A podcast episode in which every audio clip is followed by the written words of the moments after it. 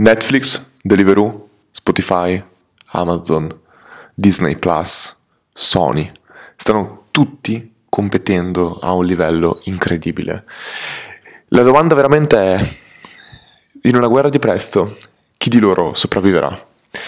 Ciao a tutti ragazzi, in questo nuovo episodio iniziato così in maniera teatrale vi voglio descrivere un attimo il tips che ho pubblicato proprio oggi che mm, sì, ho incominciato con Netflix e Deliveroo sopravviveranno alla guerra di prezzo. Sto leggendo in questi giorni mm, diversi libri sul pricing, in realtà ho incominciato da uno ma come al solito ne ho già comprati non 3, 4 penso, perché penso che tendenzialmente per approfondire veramente un argomento come un argomento verticale, come potrebbe essere quello del pricing, bisogna chiaramente leggere diverse idee, testimonianze. E uno dei capitoli che mi sta interessando di più riguarda le diverse strategie di pricing in base alla fase di vita del prodotto. In questo libro che sto leggendo si vengono descritte le varie fasi di vita, sono quattro principalmente che vengono descritte, e c'è la fase di introduzione del prodotto, quando viene messo sul mercato, poi c'è la fase di crescita, la fase di maturità e l'ultima è la fase di declino.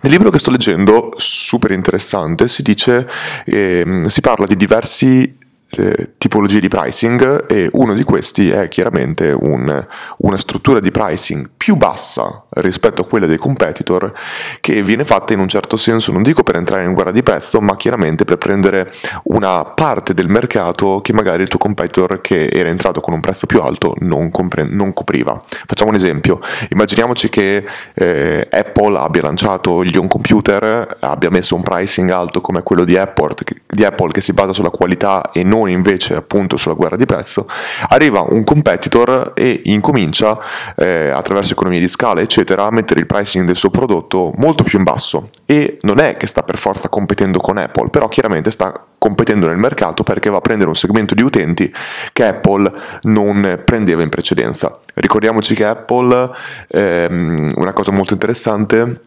è che mi sembra con l'iPhone eh, riesca con vende soltanto, soltanto il 20% delle persone hanno un iPhone ma attraverso quel 20% del mercato Apple copre il 92% del fatturato mondiale prodotto per la vendita di telefoni questo per far capire quanto molte volte il pricing, il positioning possono essere importanti. Ma torniamo un attimo al tips che ho pubblicato oggi. Eh, si dice che Soltanto una, infatti, di queste quattro frasi, introduzione, crescita, maturità e declino, sia adatta alla guerra di prezzo, ovvero a competere contro un competitor a livello di prezzo. Perché si dice che una sola di queste quattro fasi è elastica al prezzo, presenta elasticità al prezzo, ovvero diminuendo il prezzo del tuo prodotto o comunque insomma offrendo un, un, lo stesso prodotto a un prezzo più basso, il fatturato e i profitti aumentano. Questa cosa non è assolutamente scontata che succeda, infatti loro dicono che soltanto una di queste quattro fasi può proporre questo perché chiaramente devi avere degli utenti, dei clienti che hanno, presentano attenzione al prezzo, che sono pronti a cambiare il, tu, il venditore, il fornitore del servizio per un prezzo più basso pensando appunto a Apple che l'ho descritta prima, la maggior parte di volte le persone che scelgono Apple non la scelgono per il prezzo e infatti non è presentando un prodotto a un prezzo più basso che sarebbero disposti ad andare con un competitor. Questo qua secondo me è un punto estremamente importante che molte volte quando uno dice abbasso il prezzo, faccio sconti e altre cose, in realtà non stai aumentando il profitto, anzi stai erodendo il profitto, stai aumentando il fatturato ma i profitti diminuiscono. Tutte queste cose qua sono descritte nel libro che sto leggendo adesso non vado troppo sul tecnico. Però, tornando all'inizio, è interessante come in questo momento ci siano tantissime guerre di prezzo in atto. Penso per esempio a Uber, quando mi ricordo che ero in Australia che ho visto introdurre il Uber Eats, che è entrato in, Uber è entrato in un mercato completamente eh, diverso da quello che in precedenza era, è entrata e ha proposto tre mesi di free delivery apposta per competere con Deliveroo e in questo caso qua la free delivery rappresentava in un certo senso una guerra di prezzo perché chiaramente offrivano lo stesso servizio di, deliv- Deliveroo a un prezzo più basso o penso adesso a Disney Plus che sta entrando nel mercato a 6,99 dollari al mese o euro, non lo so, contro i 7,99, eh, il range dai 7,99 ai 15,99 di Netflix. Ma pensando per esempio a Amazon che è un po' il competitor di tutti, soprattutto in guerra di prezzo, Amazon nel suo Amazon ehm, Prime praticamente compete con Netflix, Disney Plus perché c'è Amazon Video che è compreso nel suo abbonamento, sta competendo con eh, tutti quelli che invece fanno delivery, come potrebbe essere Deliveroo, eccetera, sta competendo contro tutti quelli che contro Spotify, quindi musica, perché eh, mette eh, Amazon Music compreso in Amazon Prime. Quindi capite che c'è veramente una guerra di prezzo in atto tra queste tipologie di qua di servizi incredibile.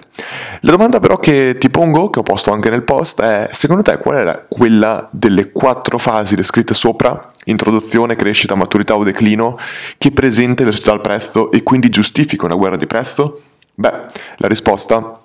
la do direttamente qua nel podcast ora ed è la fase di numero due, la fase di crescita, ovvero growth. Nella fase di crescita è proprio il momento in cui non sono soltanto gli early adopters che incominciano a usare il tuo prodotto come la fase di introduzione. Nel libro si dice proprio come un sacco di aziende entrano nel mercato, cioè lanciano un nuovo prodotto, un'innovazione, che quindi è nella parte di introduzione,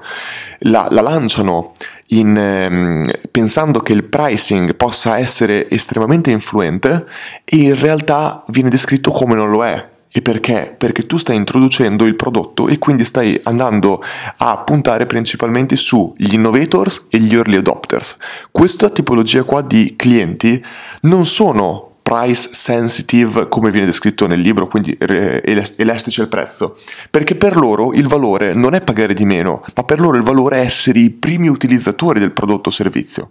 Mentre invece nella fase di crescita incomincia ad attrarre a uscire dal mercato, da uscire dagli innovators e early adopters, incomincia a entrare nella fase di early majority, che è diverso dalla late majority e ladders che sono in realtà la late majority è la, la parte di maturità del prodotto e la parte di declino teoricamente sono i ladders e ehm, teoricamente nella parte appunto di crescita quando vai negli early majority incominci ad accedere a un mercato estremamente più grande quando il prezzo è sicuramente importante e hai delle persone che prendono in considerazione andare da un competitor che offre lo stesso servizio a un prezzo minore. Di conseguenza, la frase, l'unica fase dove ha convenienza usare una guerra di prezzo e il pricing che è elastica è la fase di growth, ovvero la fase di crescita. Ma penso che questo qui sia un punto estremamente interessante che mi piacerebbe molto approfondire e sto continuando a leggere questo libro, quindi magari farò altri tips o farò altri podcast su questo argomento. Niente, spero che vi sia, ti sia piaciuto questo nuovo contenuto e noi ci vediamo nei prossimi episodi.